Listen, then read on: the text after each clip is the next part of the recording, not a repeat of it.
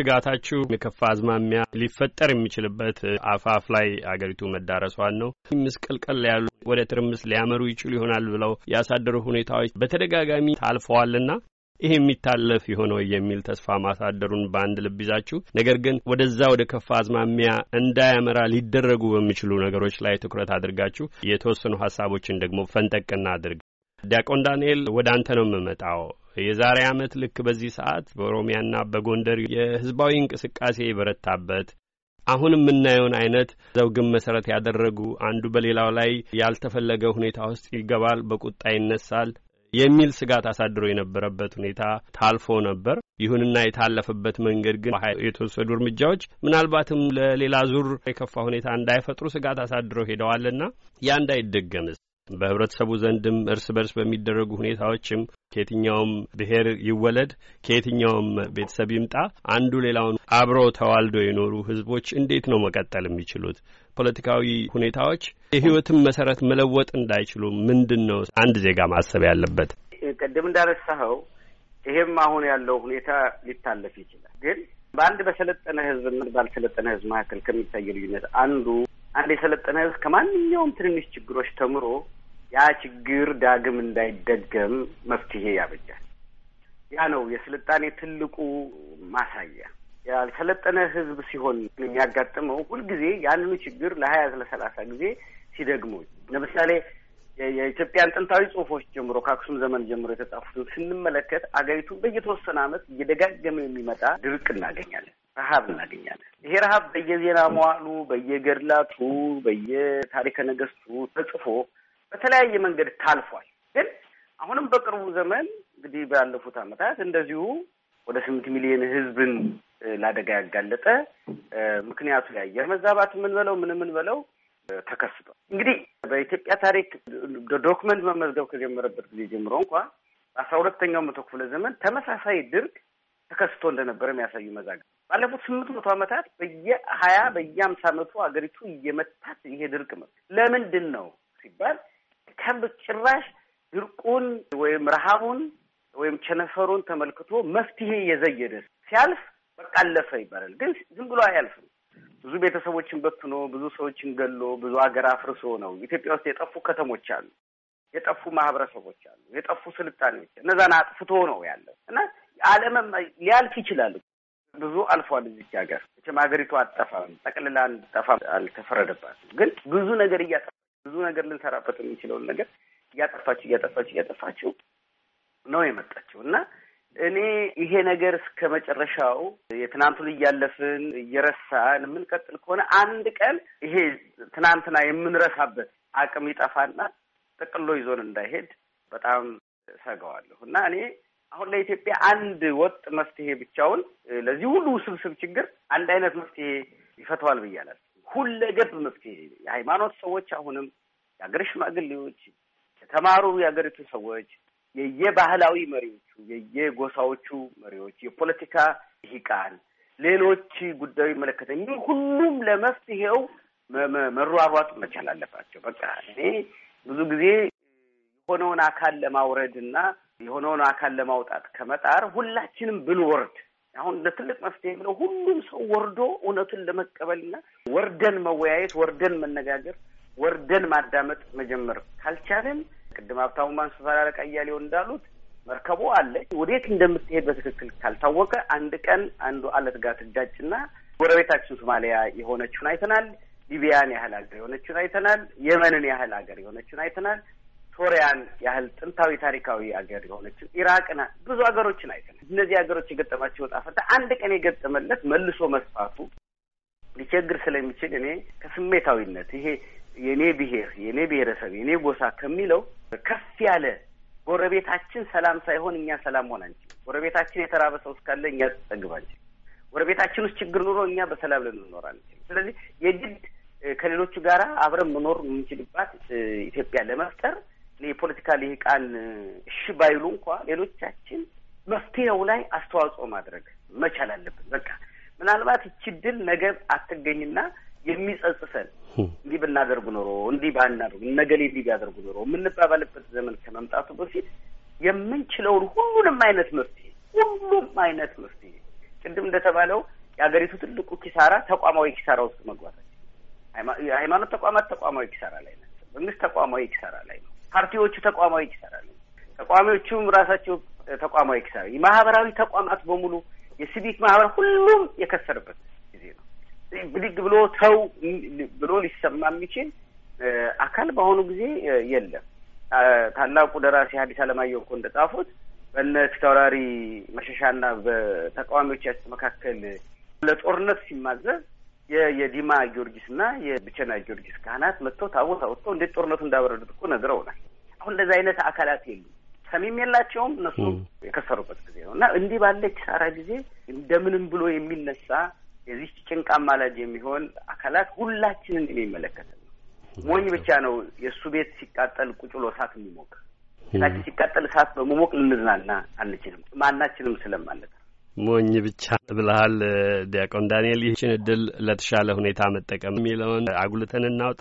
አደገኛ ሁኔታ አንድም በግልጽ ስሙ እንደሚናገረው አደጋ ነው፣ ሁለትም የተሻለ የማድረግ እድልም አብሮ አቅፏልና ይሄን አጋጣሚ ይሄን ጊዜ በኋላ መልሶ እንደማይገኝ አድርጎ መመርመሩ የሁሉም ይመስለኛል። ሀብታሙ፣ የፖለቲካ ትርምሱ ውጥረቱ የፖለቲካ ብቻ አይደለም፣ ያልተመለሱ ጥያቄዎች አሉ። ቅድም የሀያ ስድስት ዓመታቱን ጉዞ ጠቃቅሰሃል።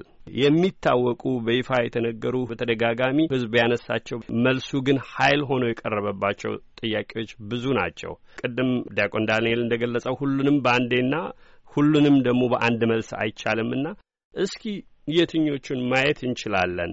ማንም ቁርጥ ያለ መልስ እንደሌለው ይታወቃል። ለመፍትሄው ግን ለመፍትሄ የሚያቃርቡ መንገዶችን ለማየት ምን ይታይሃል? ከመነጋገር ጀምሮ። መልካም አሉላ። እኔ እንግዲህ የሚሰማኝ አንድ ሀገር በጣም እንደዚህ ያለ የተወሳሰበ ችግር ሲያጋጥመው ኢትዮጵያ የመጀመሪያ አይደለችም። ራሷ ኢትዮጵያ በውጣ ውረድ ውስጥ ለረጅም ዘመናት በእንዲህ መሰል ሁኔታዎች ውስጥ አልፋለች። ግን ይሄ የከፋ የሚያደርገው አንድ የሚያደርገን የሚያስተሳስረንን ነገር በሙሉ አስቀድሞ የሸረሸረ ስርዓት መሆኑ ነው። የችግሩን ከፍታ የችግሩን መወሳሰብ እንዲሁ በቀላሉ ሊፈታ ወደማይችል ደረጃ እያደረሰው የሄደው እንግዲህ የአንድ ሀገር ሕዝብ በጎውንም መጥፎውንም አብሮ ያሳልፋል። በመገንባቱም ማፍረሱም ሂደት ከፍና ዝቅታ ውስጥ በረጅም ጊዜ ያልፋል። ሰው የጎደለውን ለመሙላት ያለውን አፍርሶ አይደለም መጀመር ያለበት እና እኔ ስህተቱ ከዛ ነው የሚጀምረው። ጎሎናል ያልነው ነጻነት፣ ጎሎናል ያልነው እኩልነት፣ ጎሎናል ያልነው ዴሞክራሲ፣ ጎሎናል ያልነው ከድህነት የመውጣት ፍላጎት ሊፈታ የሚችልበት መንገድ ኢትዮጵያ የተገነባችበትን በጋራ ስንኖር በጎውንም መጥፎንም እየተካፈልን የመጣንበትን መሰረት በማፍረስ አይደለም። ከዚያ በመገለል አልነበረም። ስርዓትን ለማስቀጠል ጨቋኝ ብሔርና ተጨቋኝ ብሔረሰብ ስለህ በማምጣት እና ትውልዱ ኢትዮጵያ የምትባል ሀገር የእኔ አይደለችም እንዲል በማድረግ አልነበረም። ስለዚህ ከመሰረቱ ሲነሳ የተሰራ ስህተት ነበረ። ይሄን ለማረምና ሊመጣ ከሚችለው ከባድ አደጋ ለማዳን የሚችለው ደግሞ ፕራ more practical ወደ ሆነው የበለጠ ወደ መሬት ስንወርድ ሊገልጥ ወደሚችለው ነገር መፍትሄውን በተጨባጭ ሊያመጣ ወደሚችለው ነገር ስንሄድ በሌሎች ሀገሮች የሲቪል ተቋማት፣ የሃይማኖት ተቋማት፣ የሀገር ሽማግሌዎች ሀገር ወደ ችግሩ ውስጥ በገባች ጊዜ ምሁራንም በሙሉ በመንግስቱ ላይ ወይም በፖለቲካ ኃይሎች ላይ በመንግስቱም በመንግስቱ ተቃዋሚዎችም አካላት ላይ ተጽዕኖ አሳድረው አገር ወደ መረጋጋት እንድትመጣ የማድረግ እድል ነበራቸው። እኛ ይህንንም ማጣታችን ነው ችግራችንን ያከፋው። የሃይማኖት ተቋማቱም የሲቪል ተቋማቱም የጸጥታና የፍትህ አካላቱም የሲቪል ሰርቪሱም ሁሉም ነገር በአንድ የስርዓቱ ሰዎች መያዛቸውና ለፖለቲካ አገልግሎት የዋሉ በመሆናቸው ተሰሚነታቸውን አጡ። በህዝብ ዘንድ መፍትሄ አምጪ መሆናቸውን አጡ። ስለዚህ ችግሩ የበለጠ ከፍቷል። ከዚህ ችግር አይወጣም ማለት ግን አይቻልም። እንደው ኢትዮጵያ ተስፋ የሌላት የመጨረሻው ምዕራፍ ላይ ያለችና የፈረሰች ሀገር አድርጎ ማሰብም ተገቢ አይደለም። ያ አይመጣም ማለት የሚልና ጭፍን ብሎ ደግሞ ኢትዮጵያማ አትፈርስም የሚል ዝም ብሎ መፈክር ማሰማት ደግሞ አይቻልም።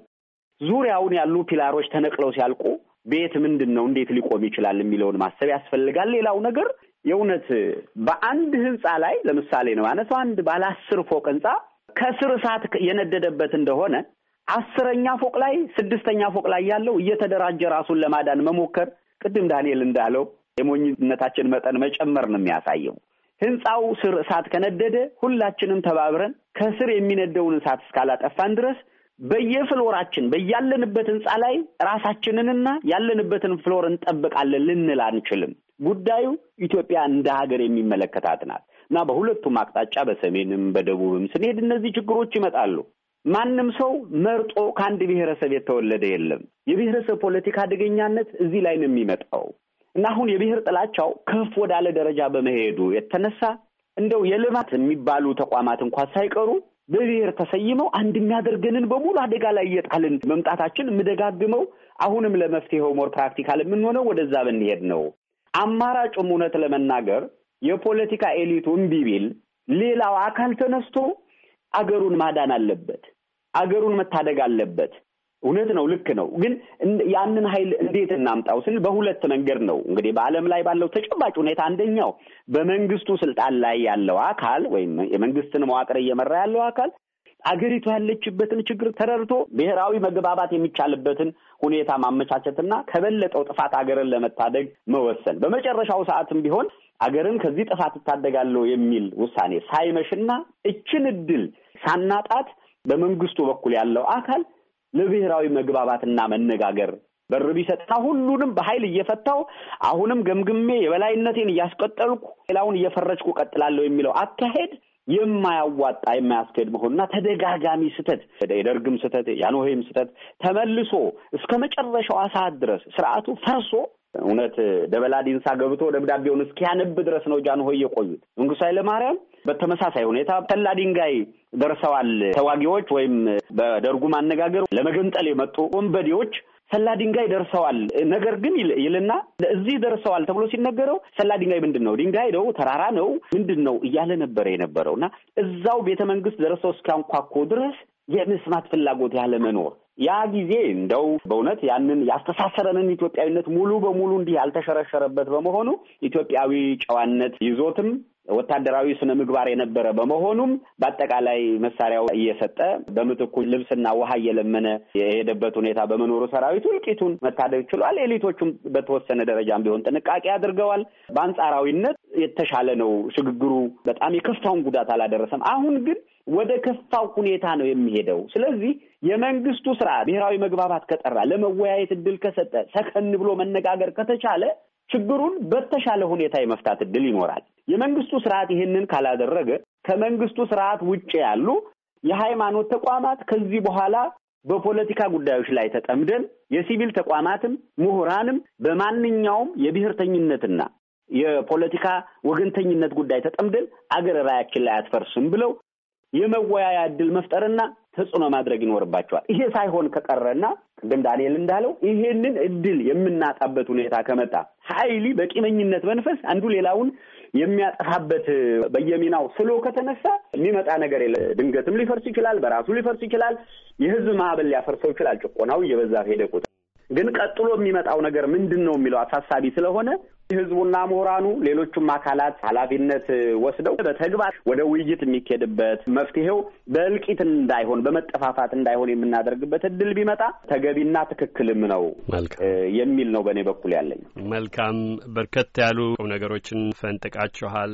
በዚህ ሰዓት ፕሮግራማችን የሚከታተሉ ደግሜ ያስታውሳለሁ የአገር ጉዳይ የዚህ ውይይታችን መነሻም መድረሻም በዚህ አሳሳቢ ጊዜ የመነጋገርን አስፈላጊነት አጽንኦት ለመስጠት ነው። በሩቅ ብቻ ሳይሆን በቤተሰብ አባላት፣ በጎረቤቶች፣ በጓደኞች መካከል በቅንነትና በአስተዋይነት ውይይቶች እንዲበረታቱ ለማድረግ ነው። ኃይል ላይ ያሉትን ይመለከታል። ቀደም ብላችሁ የገለጻችኋቸው ሀሳቦች ታች ያለውንም ዜጋ እኩል ይመለከታል። የዕለት ተዕለት ሁኔታዎችን አጣጥመን ተመልሰን እንድንመጣ መልሼ እንደማገኛችሁ ልጋብዝ። ለአሁኑ ግን ተወያያችሁባቸውን ጭብጦች እናጋራለን። ሀብታሙ አያሌው፣ ዳንኤል ክብረት ከግለሰቦች ፍላጎት ከቡድን ፍላጎት ውጪ ለአገር ይልቁንም ለሕዝብ ይበጃሉ የምትሏቸውን ሀሳቦች በነጻ ለማካፈል ሁልጊዜም ፈቃደኛ በመሆናችሁ በድጋሚ አመሰግናለሁ። እግዜር ይስጥልኝ። በጣም አመሰግናለሁ።